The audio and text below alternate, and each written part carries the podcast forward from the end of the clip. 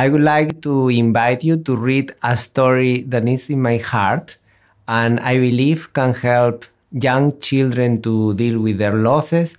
And the name is The Adventures of Ayu and Grove in the Land of Volcanoes.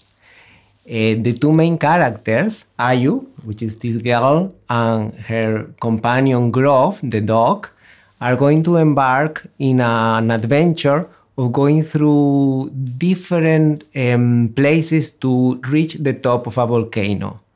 And for small children, then they have losses, then could be even losing a toy, changing a place where they live, uh, when a relative die. They are, for them to put into words what they are feeling is difficult. And by reading the story with you, they will be able to identify with Ayu and with the presence and support of Grove, the dog.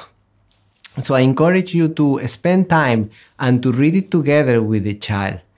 Parents and teachers can make a very special time where both of you relate and your way of connecting with your child and reading is what is important. I suggest to go slowly, to have time sometimes for the child to read, or you can read impersonating using changing the different voice with the different characters and animals.